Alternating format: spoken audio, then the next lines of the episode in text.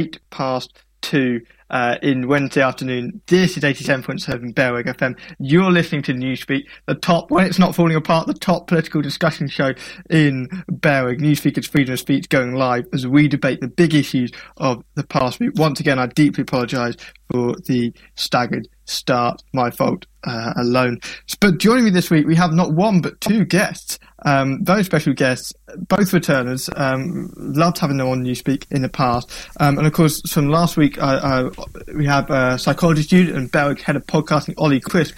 Um, Ollie, it's great to have you with us um, as a returning guest. I'm, I'm uh, more and more enjoying our, our conversations. Um, but but also uh, we have PPE student uh, Philippa Cordell, and it's great to have you with us, Pip. I know you were on Newspeak back when we were live in the studio, um, but uh, this is the first time you've been on the reborn uh, version, and I hope you're both you're both doing well. Doing yeah. excellently, Theo. It's a privilege to be back. Um, again, apologies for, for, for, fluffing up. So, a couple of things I'd like to, a little bit of housekeeping I'd like to way before we start. Um, we're going to be talking about a whole load of things today. We're going to be talking about uh, the 46th President of the United States, Joe Biden. Um, we are going to be uh, discussing uh, Trump and his legacy. We're going to be talking about Johnson, um, and uh, we're going to be talking about space travel. If you have any thoughts on any of that, I'm sure many of you intelligent young students do, uh, please message in. Uh, message me if you have my personal social media, um, or if you want to message the uh, Bailrigg Studio computer, you can text in at 01524 566 549. That's 01524 566 549 um, and let us know your thoughts. Please put your name on them, those texts, and if they're appropriate, we will read them out and, and discuss them. Um, we're going to start with our main news round, uh, main news roundup this time. We'll have some discussions, we'll have our alternative news roundup. It should be a good episode. Um, a factual correction I do need to establish before we move on. Last week I said there had only been six black senators in American history. That was incorrect. There have in fact been 11.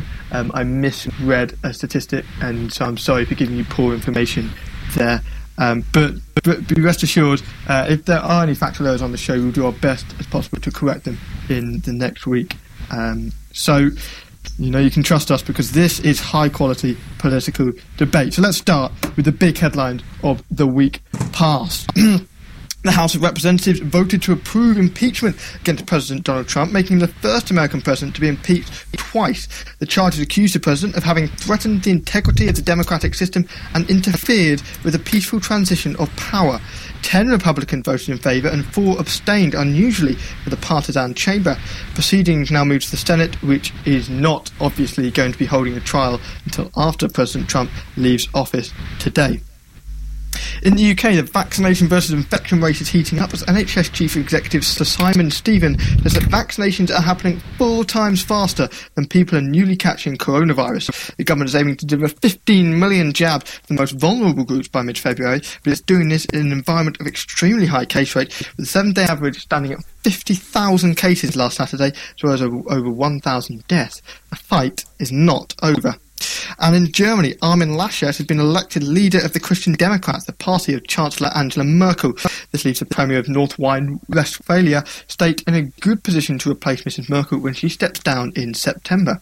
A loyal supporter of the Chancellor, Mr Laschet has committed against a change of direction for the CDU, saying that would send exactly the wrong message. Now the time is 2.12 p.m big news story today. Biden taking office. Trump leaves with a whimper rather than a bang. Today, Joe Biden will be sworn in as the 46th President of the United States. His predecessor, President Trump, has reported he will not be attending the ceremony, although Mike, Vice President Mike Pence will in his stead. This is the inflection point that ends a remarkable presidency, unprecedented in a raft of ways, and which introduces a new presidency that may be even more remarkable in its policies and outlook. Ollie, we discussed we discussed Trump and his continued failure to concede last week, although he has now, uh, to all intents and purposes, conceded. What do you think happened to the greatly diminished 45th president now he leaves office? Yeah, it's a good it's a good question, Theo, and I think there's I think there's two general paths he could sort of go. There's there's one option where he just fades into oblivion. He's removed from office. He's sort of shamed. If the Democrats get their way, he may actually be impeached. Um, And I think that's what a lot of people would like. They just like to see him gone and to never see him again. The other option, which I think is one which which I'm actually sort of uh, think is slightly more likely, is that Trump will continue to be this important political figure. He's talked about there's there's been rumours about him aspiring to set up his own news network. In fact, there were some stories today about him actually suggesting um, the creation of a new party called the Patriot Party or the Patriotic Party. Um, so I don't think this is him bowing out for good. I think he's going to remain an uh, an important and influential figure, even if the social media companies uphold his ban. He still will. He's such a significant figure that he still will manage to get his voice out there. And the fact that he won't be president anymore will give him a greater ability to speak his mind on a number of issues. Uh, we know he's got aspirations for a second run. It remains to be seen whether he'll be allowed to um, commit to that. Um, and even if he's not impeached, there's still he's still significantly influenced American political culture. There's a lot of people around him who are supportive of the movement. Uh, people like Ted Cruz, uh, current lawmakers, and then even, even people in his own family, his own son, who's uh, people say may have some aspirations to run for office. So I think um, he will still uh, remain an important uh, voice in politics. Okay, well, well, you mentioned a couple of different points there. So let's dissect that first one, um, where you're saying that Trump himself will continue to be an influential figure. and of course, if you have any uh, agreements or disagreements with, with, what we're discussing today, do message me or message in the studio at 01524 566 549. Pip, how much do you agree with, with Ollie's statement that Trump is just going to um, uh, leave and, and, and, and, no, sorry, that Trump is going to continue to be a substantial president. How much do you agree with that? I I can't imagine Trump ever leaving. To be honest, I think he he's just going to sort of stick around and move from base to base because he's such a like he's an, almost a, an iconic figure now, kind of the late 2010s, and there is so much kind of controversy that's surrounding him that he's not going to come out politics. I mean, he has been impeached twice. I think it is important to say that um, the Democrats have had their way. They have he has been impeached a second time. It's whether or not he gets convicted by the Senate, which is a bigger question. Of course, he's going to stick around for that. We're going to hear about him still when that's the the trials all going on. And I think it also depends on kind of where that trial happens. If that happens, not where, um, but kind of what happens afterwards. If he does get um, if he does get charged, then I mean that's massive because that's never happened to any president, um, sitting yeah. or otherwise. And if he doesn't, I think he'll just like then. I, I think he'll then just cry out and say the Democrats are crying wolf the entire time and, and still try and get under their skin. So, but, so you're saying either way he's going to continue, continue to be a president. You don't think he's been kind of permanently humbled uh, by this, or so chastened that he's just going to retire and manage things from, from behind the scenes? I mean, I'm serious. Do you not think that he'll instead go for a behind the scenes um, role where he's still manipulating the Republican Party, or you know, manoeuvring his his children into roles? You think he's still going to be very much front and centre wherever possible? I think, and this is sort of showing my bias uh, and and how I feel about Trump. I, to be honest, I think he's a little bit too much of a narcissist for that. I think he enjoys being in the spotlight. He enjoys being in that area where he can just kind of lie his way out of it, and where he's kind of right. making th- things up on the spot. I think I think it is a good um, idea, not a good idea, but. Um, a thought that he might kind of lead one of his children into um, office or try to at least, um, whether or not that actually happens. But I I think he'll always want that leading role. Okay, so you're saying Trump's a narcissist. I mean, that's quite a strong claim to uh, the fact that he enjoys lying to throw to throw at someone. We'll just put that to one side for, for now. Um, I mean, he's you know, the discussion that he's facing lawsuits. The discussion that if he's impeached, as you say, Nixon wasn't impeached, Johnson wasn't impeached, Clinton wasn't impeached. He'll be the first American president to be sorry, um, not the first to be impeached, the first to be convicted um, mm-hmm. uh, following impeachment. You still don't think, Ollie, that that will kind of diminish him in, in any meaningful long term uh, sense? Trump is a, a force of nature, and I'm not saying this to like celebrate him in any way, but he's in his mid 70s. If you look at during the, um, the the presidential campaign, he was flying around the country doing multiple like arena filled um, sort of what, what would you call them? Like arena filled, yeah, rallies, yeah, mul- multiple of these every day. He's this he doesn't drink. Um, I'm not saying he's like the healthiest guy, and but I suppose that that speaks more to just this this crazy inner drive he's got. Uh, he's ruthlessly ambitious. He really is. Uh, you know, considering his age and what he's capable of. I yeah, he's not gonna just like settle down and retire and pl- just exclusively play golf. He's he's gonna go down swinging. He's gonna go down fighting f- for as long as he can.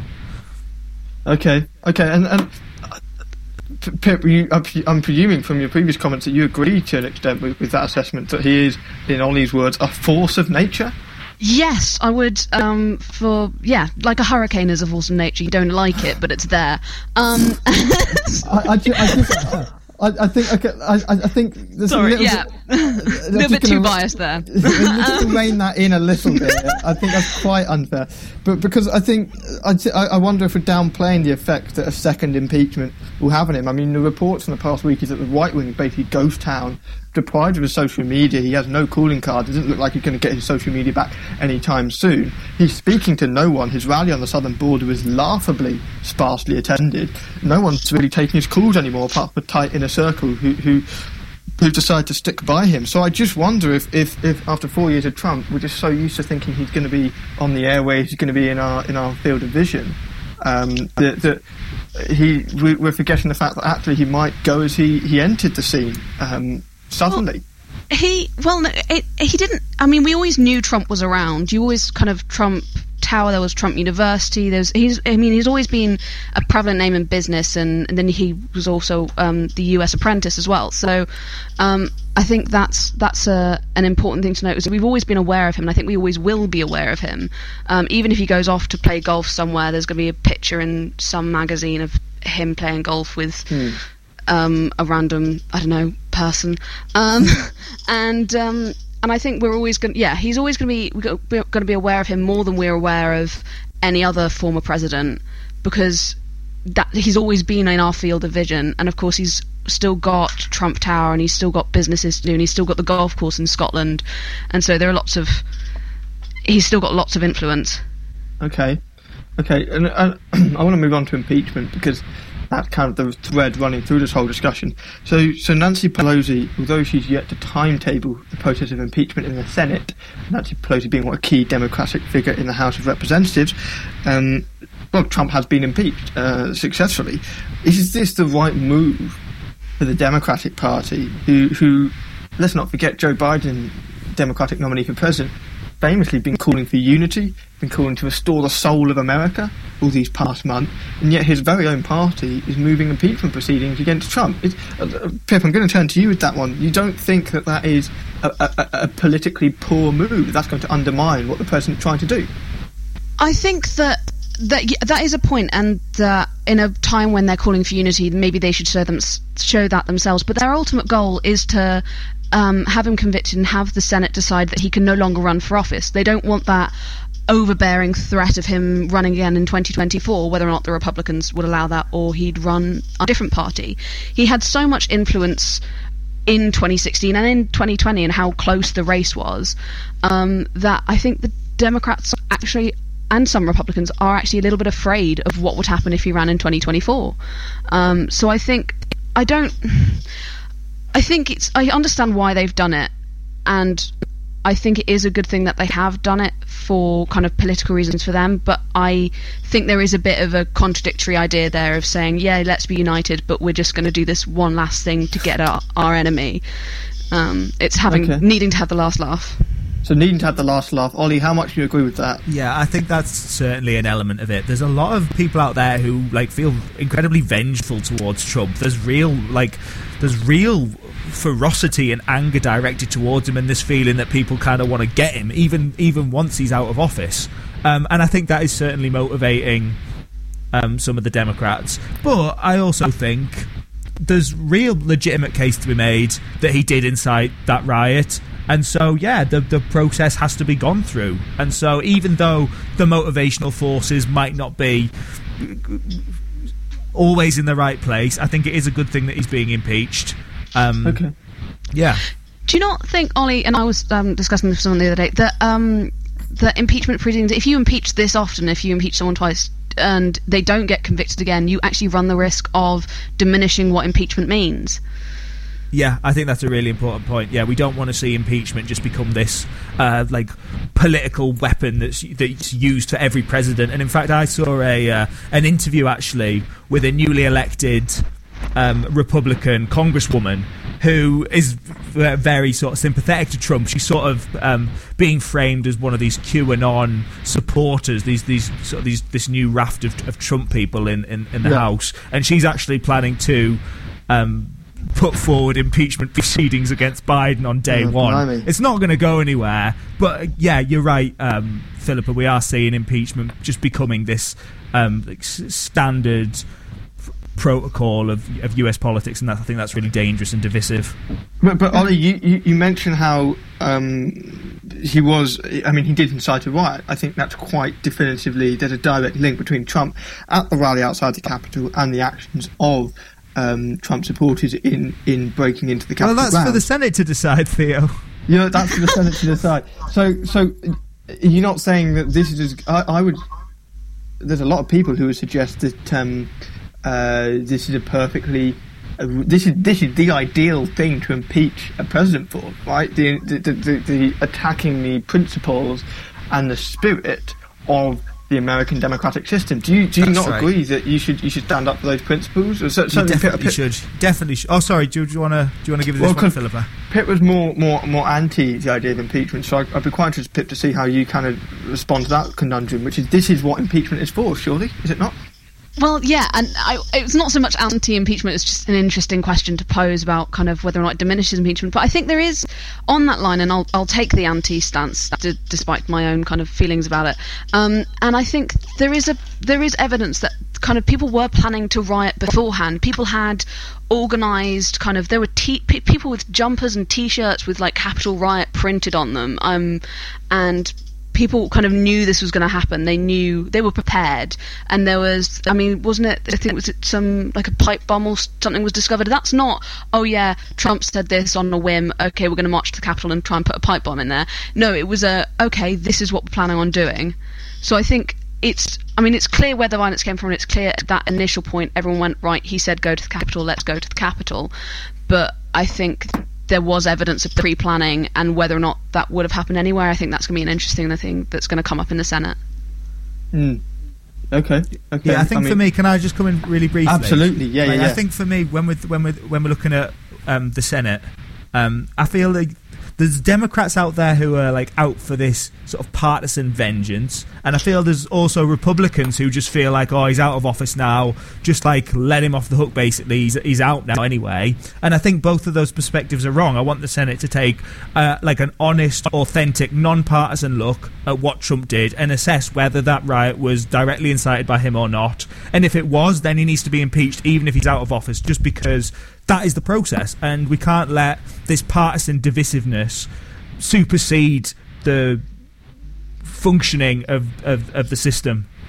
But okay. there's not like a disagreement in character because a lot of, uh, I mean, it's clear that a lot of people and um, Democrats and Republicans are like don't like Trump. That's one of the reasons people want to do this is partly because they don't like him. Yes, he did. Yeah. Kind of, there is evidence that he incited the riot, but it's a character thing as well, and they don't want him to be in power again. And Republicans, some Republicans have made that clear, and so I think that's one of the reasons they're doing this. And you're not going to get that kind of let's have a blank slate.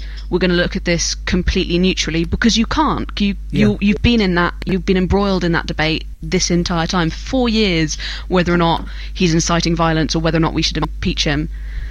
Yeah, and the whole it's, part of that is the whole RussiaGate thing. Oh, sorry, Theo. Well, I'm just going to intervene because because someone texted in with a, a fairly astute point, and, and, and Pip, you raising the issue of national character, well, not quite national character, but of character and, and dislikability. It's worth pointing out that Trump has, on leaving office, 25 court cases uh, to deal with. Um, some of them notably prosecuted by the Manhattan uh, district office where, where Trump formerly resided, um, including a, a, a, rape case. Now, I'm not familiar with the with the legal doings of previous presidents, but I would I would infer that's quite a high number. And there's a suggestion that does that not link into what you're saying, Pip, um, with the fact that, that, that, Trump is perhaps someone who who had a lot of baggage to, to carry now he's coming out of the presidency. Yeah, and I think that's quite clear with all these court cases, and, and, and someone who's being accused of um, sexual assault and rape, that's going to speak to their character and the kind of the um, cases against kind of if there anything that's remotely violent, that's going to come against him and say, okay, well you were violent in yourself, so it's not unreasonable to say that this was what you intended. So it is a character thing, and this is kind of people like examining not just what he's done, but him as a character. That's what court cases do. That's why you have character witnesses um, in not just in presidential court cases, but in a lot of court cases. You will have a character witness to say, actually, no, this person's not normally like this. And I think with Trump, there's evidence that no, this is what he's like. Okay, okay. Um, and, and, of course, it's worth pointing out. I just want to jump back to the QAnon theory that, that uh, Ollie mentioned there. It's worth pointing out that that theory has no credibility whatsoever in terms of there's next to no evidence supporting it. It is baseless. Um, the idea that there is a satanic ring of, uh, well, paedophiles in the upper echelons of the Washington D.C. is completely unfounded. Um, and, well, worryingly, worryingly um, becoming sort of increasingly. I'm not going to say pervasive, but it is um, it's, it's I would say pervasive is about right. well, it's, not, it's not. It's it's pervasive amongst his base, but in terms of like actually like lawmakers, it's very. It's not a right. significant thing. That brings us on to, and this is the last thing I want to say on Trump, because it would be worth spending five minutes or so talking about Biden, who is, of course, the incoming president. I don't want this uh, discussion to be overshadowed by the by the yesterday's man, as it were. Um, what what do you think? and, and Ollie, I'll come to you first excuse me, just need to clear my throat. Ollie, what do you think will be the most or one of the most enduring legacies um, of Trump's period in office? And if you at home have any thoughts on this, do please text in and, and, and message in. Um, well, it's not. It's not one of. Uh, it's not one of like pulling the country together, is it? and and encouraging unity. I, I don't know what else to say other than chaos, polarization. Um, there are some. There are some like interesting aspects of it in terms of just him showing the like that crazy things can happen in politics. You know, when when when Trump was first running, it, it, was seen as impossible that he would win. It was just seen as something which could not happen. And the fact that he did, and he showed he showed the world that. The, the the presidency doesn't have to be dominated by these creatures of Washington. The outsiders can force their way into the system, um, and that's that's something which that legacy is important and it will remain. And there might even be something positive about that. Um, and then the final thing I just want to touch upon is social media. We, we now all understand the importance of social media. It's more important than ever uh, in terms of politics, and that's a trend which will only continue. Okay, okay, and, and, and Pip. I think the the legacy. I mean, there are. I mean, I know kind of what he'd probably hope, and that's sort of the the peace treaties that he kind of helped broker, and and there were some things that people could argue were, were good things, but I think it's got to be kind of the tweets and the inciting of the the like the misspell the covfefe, for example, the random tweets are going to be part of his legacy, um, and I think the um, the the being impeached twice that's also going to be a massive part of what he leaves behind. Kind of the idea that that's never happened and that it could happen again, possibly in the future, and yeah, I think I think as Ollie said, kind of the chaos and the partisan nature of the US, which he kind of led into. I mean, it's always been partisan in politics, the United States, but it it kind of highlighted how extreme the two sides can be, um, especially in terms of kind of um, in because I was looking at things kind of the other day of, of, what we might have forgotten and the idea of things in Charlottesville and the way that was kind of yes. the moment where he, mm. he didn't kind of condemn white supremacy and I think that's going to be a lasting legacy for him that he refused to condemn white pre- supremacists. Okay. Okay, and, and we've got a message in from, from Noah, um, who is saying the legacy is that maybe America isn't as great as the world may have viewed it six-ish years ago um, which is a very interesting point that I wish we had more time to follow up on. One, one thing I'd be interested in suggesting is actually Trump has been um, and, and, may in the long term be perhaps a boon for liberal democracy, and that he has enabled um, or he has forced um, those who uh, have more traditionally led liberal democracies, um, often socially liberal um, individuals, to, to consider economic inequality, social inequality, the issues of race has come to the forefront for the first time in about 60 years in the States, certainly, and that actually, as a uh, as a people, we are having to confront issues that we never before considered. And I think there is actually goodness in in what Trump has done, which is to uh, encourage the uh, a massive kind of the establishment, if you will, to to consider that their country is much more diverse um, and complicated than than perhaps it was six or eight years ago. But I don't think they've done enough consideration of the of what brought Trump into power in the first place. I feel like too much of the too much focus has just been on sort of Trump is bad, Trump bad, and not enough focus on how the hell did eight years of Obama lead to this? And I'm not blaming Obama. I'm just saying we need to consider the the the the, the, the, the causative factors which led to Trump's prominence and his election. Mm, okay.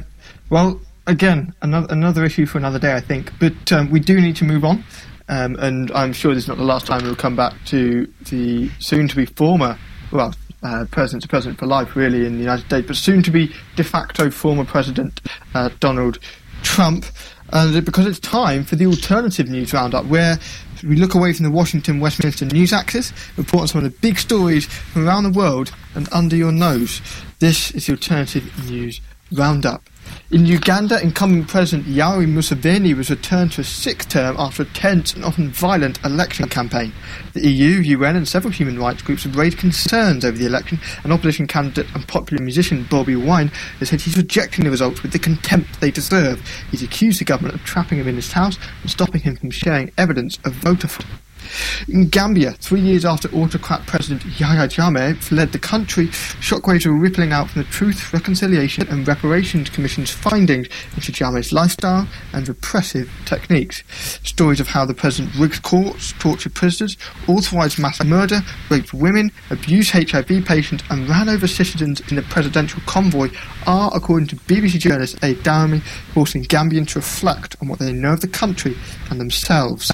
When the commission is finished in six months, there's yet to come a final reckoning with the Gambia's violent past, Daramy writes.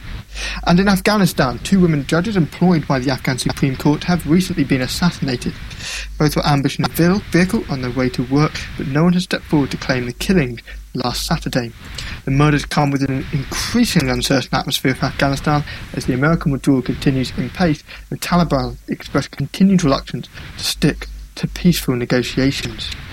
That was the alternative news roundup. Time to move on to our second big debate topic, one which I think will, will get you both equally as involved, if not more so, than the previous Trump and Biden discussion. It's nearly a year since the first COVID infections were reported in the UK, in York. In that time, over 3 million cases have been reported, with nearly 90,000 deaths. One possible casualty of the pandemic has been Prime Minister Boris Johnson, who's been accused of bungling the government's early response before himself contracting COVID. Chancellor Rishi Sunak increasingly seems to have eyes on the Premiership, with Johnson under fire from the right for implementing restrictions and from the left for not implementing them quick enough. Pip, I know you follow Conservative Party matters quite closely. How likely do you think it is that Johnson stays in power once the pandemic is eased and once people begin to point fingers and carry out a kind of post COVID post mortem? I I mean, I, I think this is going to be one of kind of the criticisms he's going to come under for the rest of his life, political or otherwise. Um, I think kind of as people it's weird to think it's been a year um, um, but as people kind of look at it even closely kind of in the aftermath and um, as I said hindsight's 2020 um, sorry I had, to, I had to put that in um, they um, uh, but I think people are going to look at him and look at kind of we're already looking at his first response and how initially kind of things worked out, and I think it is quite clear that he didn't do kind of enough quick enough. Um, what, what, what, specific examples did you point towards when you say didn't do enough quick enough? I think kind of places were implementing kind of lockdowns earlier than we did, if I'm correct. I might be wrong, but I think yeah. that was the case. And I think that was quite clear. In everyone was kind of going, kind of that kind of limbo between are we going to go into lockdown, aren't we, um, in kind of March time. Um, and I think that kind of initial, I think a lot of people actually went, actually, maybe we should go into lockdown to begin with and then see what happens after that. And I think that first lockdown was a was a good thing. Um, and I think as much as it was horrible in terms of mental health and um, and actually kind of the rise in other um, kind of things like abuse have happened. But I think for the whole, the country as a whole, and in order to try and keep down coronavirus cases, I think that was a good idea. And I think he will be criticised for this tier system and not going in strong enough. um, Right. and the fact that we've had to go into lockdown number three. What to do? We've got to, you know, hope that third time's the charm. Um, and I think he's always going to be criticised for this and the way he's done it. And at airports as well, the lack of security for people coming in. Um, so, Right. um, kind of, So- so just- didn't have to take a test to come in to begin with. I'm I'm just going to push you on this a little bit, and I'm sure Ollie has has, has something to say because when Johnson introduced that first lockdown, although there was an impression of dither and delay, his, his approval ratings were quite high. I mean, they, they got higher uh, for, for for a period, but you st- you still think that that. That, that, that, that approval rating hasn't lasted, or you think that we, we now focus on the, the, the, the, criticism rather than the poll rating? How do you square that circle? Um, I think that what in terms of the approval ratings at the beginning of the lockdown. Well, approval rating He- at the beginning of lockdown being quite high, despite your saying, well, his he, his his response was poor. Yeah, I think I think at that point in time we hadn't quite got uh, at the time of the start of the lockdown. I don't think we'd quite understood the gravity of the situation we were going to be in. Right. Um, and I think during lockdown, people did reflect back on it and go, "Hang on a second. These places, um, places like New Zealand or I think Vietnam handled it particularly well. Um, Yeah. Actually, they sorted it out much faster um, because they were instant in that um, reaction of just right, okay, this is the issue. We're going to stop. We're going to halt. Everything's going to go on. Kind of pause. Whereas we kind of went, oh yeah, but but but but what about this? And it might not be a bad as we think. And and I think he will be criticised for that. And I think kind of looking back on that, a lot of people go, okay, yeah, I don't think he did something quite quick enough. Okay, um, Ollie, I imagine you, you, you have something to say about. Yeah, I about- got a few thoughts on it. Yeah, um, it's really easy with hindsight to look back and say what the government did wrong. I mean, um, yeah, I feel like we're still in the early stages of this pandemic. Really, um, we're still learning about it. I, I understand that we have to hold the government to account, and we have to hold, we have to be we have to be critical, and we have to be analytic.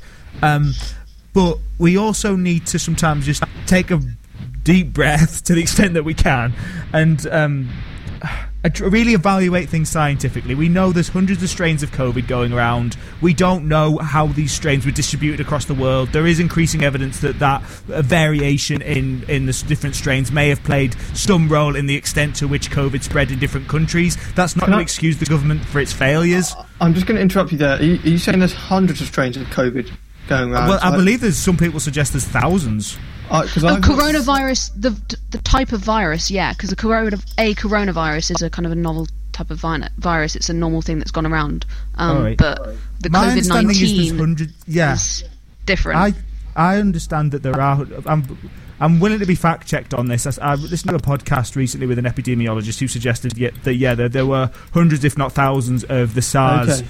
Um, I, I know there's scientific um, dissensus on that, so it remains to be seen. You might be right. There might be a very small number of strains, but yeah, the point I'm making is that our, our it's going to take time and a real evaluation of the situation before we can determine where the government actually failed, and and it, it has failed in certain areas.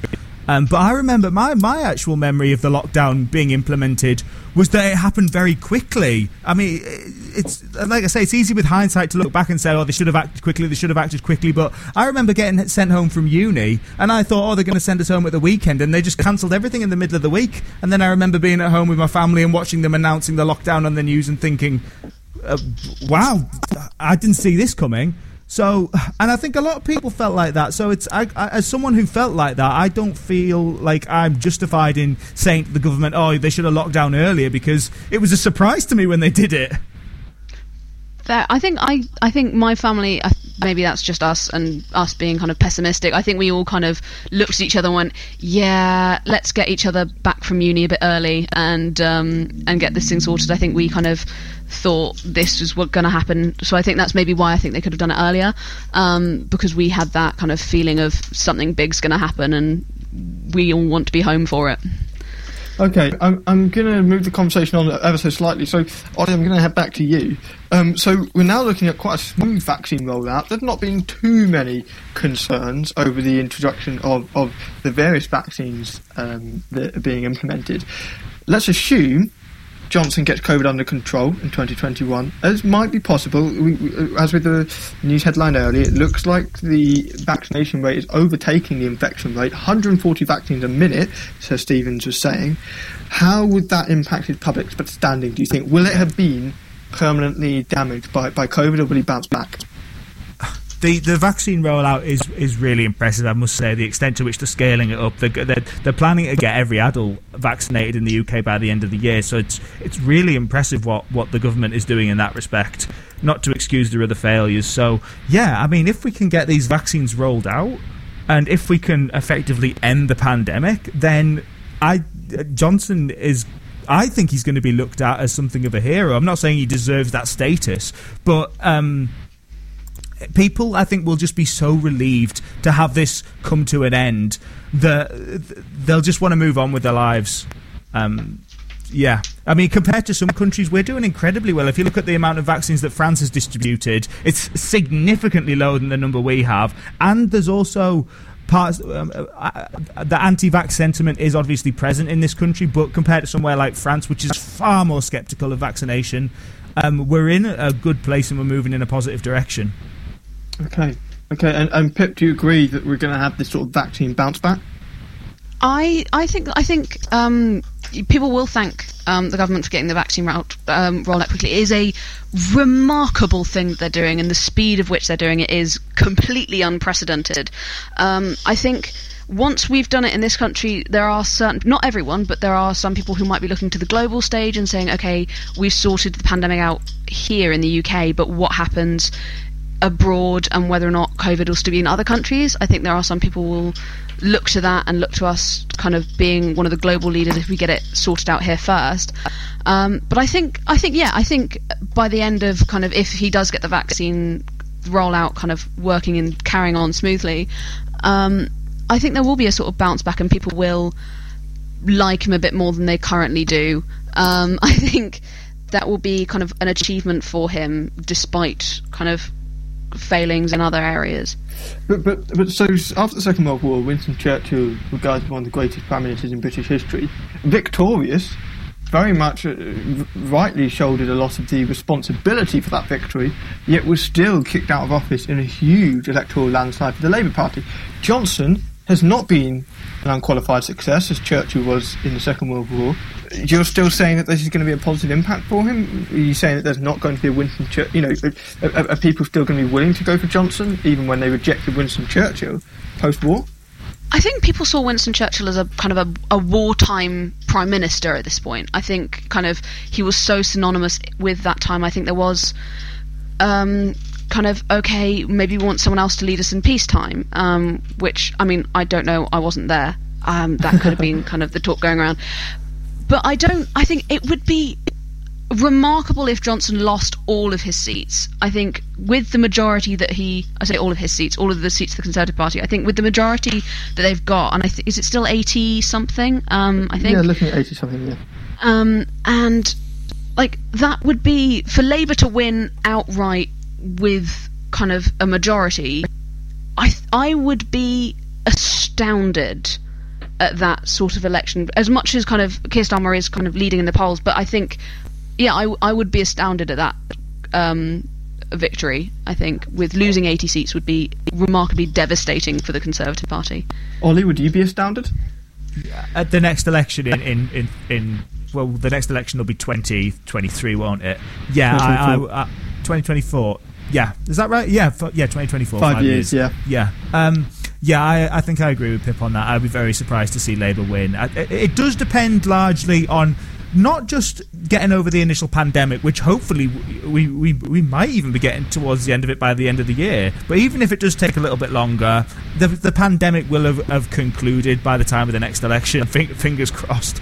Um, but it, what's also important is how is, is the post-pandemic recovery, how successful that goes. If there is any significant economic issues which arise as a consequence and how they're dealt with. I think that is, is something which we need to discuss. I, I can't see how we could get out of this thing without there being major economic disruption. Everywhere is shut. Significant numbers of businesses across the number have been closed for large portions of the year. How can there not be consequences for that? Whether it's uh, uh, some kind of crash, whether it's significant tax rises, and that's something which will s- certainly affect things going into the next election. Not just the pandemic, but the post-pandemic response. And I think it's also kind of oh, so, um, Go- that it's clear to, to to note that we are kind of coming out of the pandemic or a, a to kind of this slightly damaged, well, very damaged economy. But in the kind of the Brexit period, we've left now the dreaded B word, um, and I think that I think that's important to note, and I think he will be judged on that on Brexit as well. I mean, that was kind of him from the start in kind of 26, well, pre 2016 and the referendum. Um, and I think whatever happens with Brexit and deals that carry on and trade negotiations that carry on, I think that people will also be looking to that in the next election, and how well he does with that. And if he succeeds there, then he might do well in the next election. And if he doesn't, I don't think he will. Okay, uh, uh, looking at the post-pandemic response, though, brings us on to the um, your local MP, actually, Ollie, who you've served in in the pub, um, which is Rishi Sunak, who is the kind of rising star in the Conservative Party, generally seen as quite a free market. Thatcherite in, in in outlook, he's been forced to be a Keynesian, in that is spend vast amounts of money to keep the economy afloat if there are economic consequences disa- disastrous, as you're both saying, uh, that taxes have to be increased, spending has to be cut, whatever response is taken, that will fall on Sunak. Will that limit Sunak's move to the Premiership? More fundamentally, do you think Sunak is moving to the Premiership? Ollie? Yes, yes to both of those things. I think he wants to be prime minister. I think he's very ambitious. I like have, you you talk- have you talked to him about these things yourself? tips No. I, I have met him. He's the MP for Richmond, which is the constituency where I was um, permitted by the government to work very briefly at intermittent points throughout the year. Um, and I, yeah, I've met him uh, several times. But I remember him coming in over the, over the summer actually, and people applauding him when he came in and when he left, like some scene from a movie. I mean, this is like a very rural, traditional Yorkshire pub where people are, are, are sympathetic towards the Conservative Party. Um, but even beyond the Conservative Party, th- like especially in the summer, Sunak's popularity was significant. I think he remains the most popular politician in the UK. But I I predict that that won't remain the case. Like I say, when this uh, when there is this uh, uh, inevitable economic fallout, he's not going to respond in the way a lot of people want to see him responding. The the furlough scheme is, I think that's uh, uh, massively responsible for his popularity, but that won't continue forever. And once it does ends, once it does end, and Sunak has to start making decisions which will really anger and frustrate a lot of people. Um, yeah, his popularity will take a hit.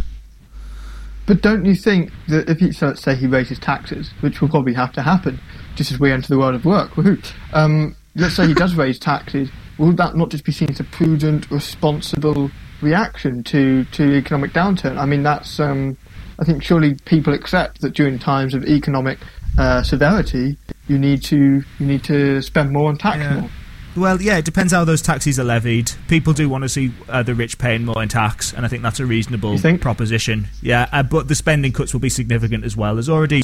I was talking to a um, a nurse actually recently who I know, and she she she was quite frustrated actually because they haven't received a pay rise throughout this entire thing. Teachers have, but nurses haven't, and I think that might just be one example of a raft of spending cuts which are going to be, be perceived as deeply unfair. Okay. Okay, Pip, how much do you agree with, with Ollie's assessment that Sunak's going to be austeritarian, which isn't a word, but austeritarian and, and unpopular in the post COVID response? I think the whole thing, kind of the Conservatives, is is I mean they all about the kind of keeping the economy going, and I think that anything that kind of happens after the pandemic, and, and in terms of um, Rishi Sunak, I think he can always use not as an excuse, but he can he can kind of go, oh well, we were in a pandemic, and that's why kind of I spent this much money, and that's why we had to do this because if we didn't do this, there'd be mass unemployment, and people would be, st- I mean, starving, and and people, I mean, have been hit very hard by the pandemic, and um and I think kind of that you're right in Ollie that that's that's what made him popular. The furlough scheme um, undoubtedly increased his popularity. Um, and in coming together, kind of, there have been times where people are actually kind of fond of him in other ways when he spoke about um, kind of the Diwali celebrations when there was like controversy over people saying, "Oh, we'll get it by Christmas," and why is Christmas um, kind of uh, the big be all and end all? And he spoke about kind of, um, I think he he goes to temple occasionally with his children, and I think that was a really kind of endearing moment for the country of going, "Oh, actually, you know, he's he's kind of a nice guy." Um, but I think that um, post pandemic, um, if we ever hopefully get there. Um, any taxation that comes in, it's it can't be sort of a blanket thing. He has going to have to, if he wants to keep popularity, he has going to skew it to have um, the rich paying more, um, because yeah. that's what people have been calling for. And I think, I mean, the Conservatives don't don't really like to be seen to do that sort of thing. Um, but and they don't particularly like raising taxes because that's not what they've really no. been about. But I think in this time they are going to have to kind of put that aside and go, yeah, no, we are going to kind of struggle if we don't do this. I think there is going to be. As much as authoritarian isn't a word, there's going to be like a um, yeah, we're going to go back to I think austerity measures and um, all that comes with that. Okay. So okay. yeah, yeah, I'm going to have to, to call into the little Sunak economic discussion there. One final comment from, from both of you to wrap the discussion up. I realise we're heading nearer to the end of the hour. We might not have enough time for our, for our final discussion. Um, Starmer, Keir Starmer, leader of the Labour Party, has had an uneventful 2020, doing much better than Johnson in the polls. What problems? I'm just going to ask ask for a quick comment from both of you on this, and then we'll move on. What problems do you think lies ahead for, for Mr. Starmer. Ollie, can I go to you first with that? Well, because Starmer's got the easiest job in the world at the moment, hasn't he? he all he does is he, he gets wind of what the government's about to do in, in the next day and then announces it as a policy. so I, I, I, I, don't feel that warmly towards Starmer, to be honest. I'm not that. I, I, mean, I suppose he's in the back seat at the moment anyway, so he hasn't really had too much of an opportunity to prove himself in a sense. But I, yeah, I, am not. I, I don't think Starmer's going to be prime minister anytime soon. Uh, uh, Pip, how much would you agree with that assessment? I think, yeah, I think he'd struggle to be prime minister anytime soon. Um, I think if he, he's basically the things he's got to not do is, well, the things he's got to do is not mess up and try and capture some of the middle ground, um, which Labour okay. kind of lost last election round as the Conservatives swooped in. Um, and I think if he does those two things, he'll do all right in the next election. And if he doesn't, he won't. I think that's kind of quite clear. Yeah. Okay. Um, and we're going to move on to our third discussion. So NASA has been up to some shenanigans re space exploration. They've been trying out their new mega rocket. Um, it had to be closed down early. Apparently, it didn't go wrong. Um, we're not here to judge. I'm no rocket scientist. That explosion but, looked like a, something went wrong. Well, you know, let's not let's not get into explosion analysis because I feel like I don't have enough experience there. Um, but we've got a pandemic. We know this. We've got economic crunches. We were already in a period of some economic turbulence um, over over the past year, and and at the same time, over the pandemic, we've had SpaceX has been has taken over the private contractor for getting NASA's um, astronauts into space. How much, and, and Pip, I hope you don't mind if I go to you first with this, how much is it worth exploring space and worth sustaining space discovery when there are pressing investment needs at home? I think space is is important. I think it is kind of it's I mean, for a start, it's so cool to explore space. The kind of this vast expanse of we don't really know what's out there, but let's have fun anyway. It's kind of children in a toy box, um, and a very expensive toy box though. Um, it is kind of in a time of when there there's so many people are struggling. There is something to be said for is it not worth putting it like still have it there because we need kind of astrophysicists needs um, kind of this is their work and we can't get rid of their work entirely and it's kind of really interesting what they live for um, not live for but kind of what they do and right. I think there is yeah I think there is something to say for for actually kind of putting it on the back burner and going okay do you know let's let's sort this out a bit first and kind of not spend as much money on space travel but spend more money on kind of boosting the economies that we have on this planet um, and um, kind of trying to come together as a global community and sorting ourselves out first before we try and carry on exploring space. Okay, uh, so you're saying space is cool, but you know we should focus on home. Ollie, you sound like the sort of chap who, who's very much in favour of space exploration. Am I calling that right? What, what I, I, I am in favour of space exploration. Yeah, I do understand. I do understand where Philip is coming from, but there's. Uh, it, it, it makes me wonder if in if in Spain, you know, just before Columbus set off, whether there were similar discussions of, oh, what are we doing sending these boats out there for? They've got so many problems here at home. Why are we why are we bothering with all this global exploration?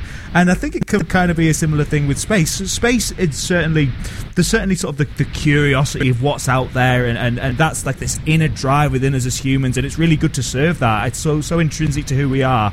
But there's also massive like real world benefits to go into space, whether it's in terms of security, in terms of sort of satellites, uh, in terms of communication as well, in terms of sort of connecting the world that way, and and in terms of economics as well. There's a tremendous amount of uh, economic resource in space, whether it's asteroid mining or or alternative energy sources on the moon. Um, so yeah, uh, there's benefits. And in terms of us being a global community, uh, Philippa, which is a point you made, I think space exploration directly serves that. I think there's something, just just the fact of being in space and looking at the Earth as one single unit with no borders, none of the imaginary divides that we concoct in our imaginations, just seeing it as one whole connected thing. I think shifts our perceptions of ourselves as human beings, and I think that's really profound, and it will change us in in significant Okay. ways. Okay, really I'm gonna, sweet. I, I I'm, love I'm that. Gonna, that was that was that was beautiful. I'm gonna have to call it a day there. This um, that's all we've got time for. But but Pip, Ollie, thank you both so much for, for being the intelligent, articulate, thoughtful people you are. You have been wonderful. Um, Newspeak will be back at the same time next week, but with new guests and new issues. I've been Theo Hunt. This has been Freedom of Speech going live on 87.7 Bailrigg FM. And here to see you off, if I can press the right buttons, is Goodbye by Linkin Park. Thank you both. And this is now 3, 3 p.m. on Wednesday afternoon. Enjoy. Bye bye.